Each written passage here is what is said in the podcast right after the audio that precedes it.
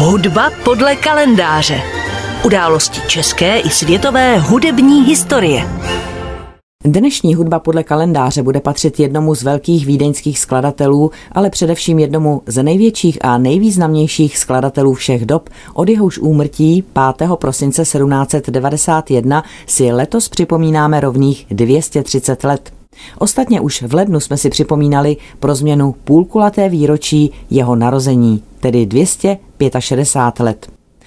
Wolfgang Amadeus Mozart byl bez pochyby jedním z největších hudebních zjevů všech dob. On sám byl ovšem naopak, podle dobových svědectví, malé postavy, hubený a bledý, s velkým množstvím světlých vlasů a jeho pleť na obličeji byla zjizvená od neštovic.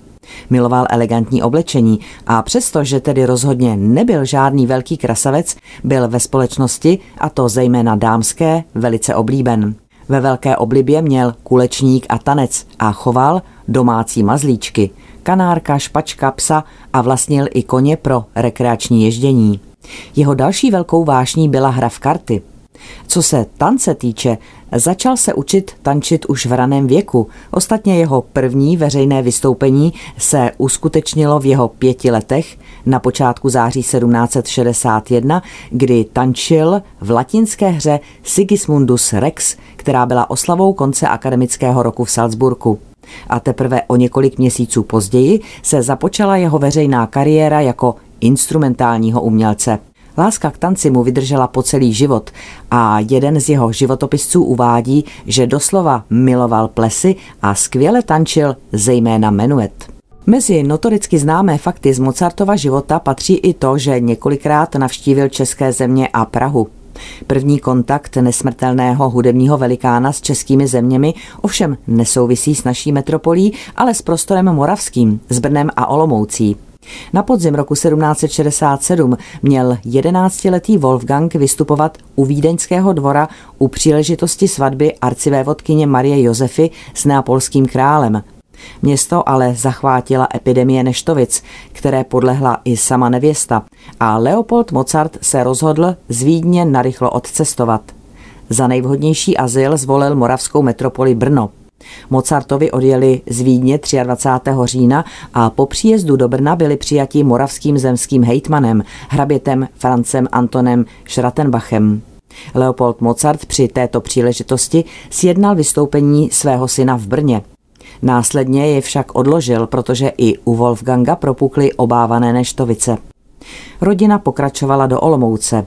Leopold se rozhodl využít pozvání svého přítele, olomouckého kapitulního děkana hraběte Leopolda Antonína Pochtatského z Plusinovic, který zajistil nemocnému chlapci lékařskou péči.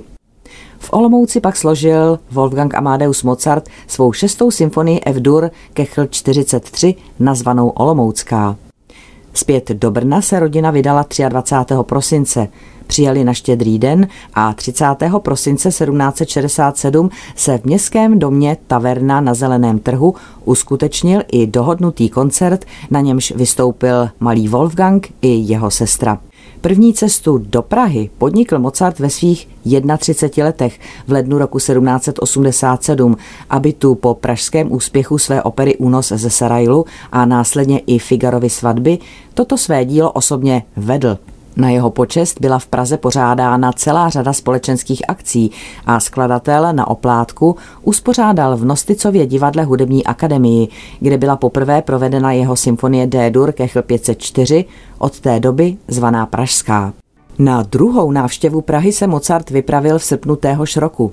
Přivezl sebou nedokončenou partituru slíbené opery Dona Giovanniho. Připravovanou premiéru sám s orchestrem a solisty nastudoval a během zkoušek celou operu ještě opravoval, škrtal a dokomponovával.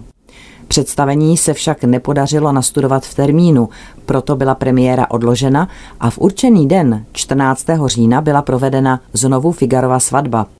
Premiéra Dona Giovanniho se pak uskutečnila 29. října a dočkala se mimořádného úspěchu. Volné chvíle pražského pobytu trávil Mozart v úzkém kruhu svých českých přátel, k nímž patřil například skladatel a varhaník Jan Křtitel Kuchař, který vypracoval klavírní výtah Figarovy svatby, Dona Giovanniho a některých dalších oper. Dále pak František Xaver Němeček, pozdější autor vůbec první mozartovské monografie a především skladatel a pedagog František Xaver Dušek a jeho manželka, zpěvačka Josefina Dušková. Mozartova třetí a čtvrtá návštěva Prahy se uskutečnila v roce 1789, kdy doprovázel knížete Lichnovského do Berlína. Cestou tam i zpět učinili dvoudenní zastávku v Praze, kde Mozart navštívil své přátele. Poslední cestu do Prahy učinil Mozart o 2 roky později. V červenci roku 1791 si u něj čeští stavové objednali slavnostní operu pro oslavu korunovace císaře Leopolda II. Českým králem. Mozart přijel do Prahy v srpnu, nemocen a vyčerpán. Zbývaly mu sotva 3 měsíce života. Opera La Clemenza di Tito, kterou Mozart zkomponoval víceméně z finančních důvodů, se ovšem nedočkala výrazného úspěchu.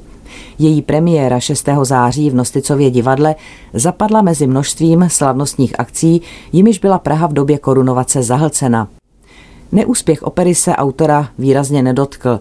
V této době byl už těžce nemocen a svou pozornost směřoval k tvorbě Requiem a k jiné opeře, Kouzelné flétně, jejíž premiéra se měla odehrát 30. září ve Vídni. Mozart opouštěl Prahu v polovině září, aby se do města, v němž zažil největší slávu a úspěch svého dospělého věku, již nikdy nevrátil. Hudba podle kalendáře.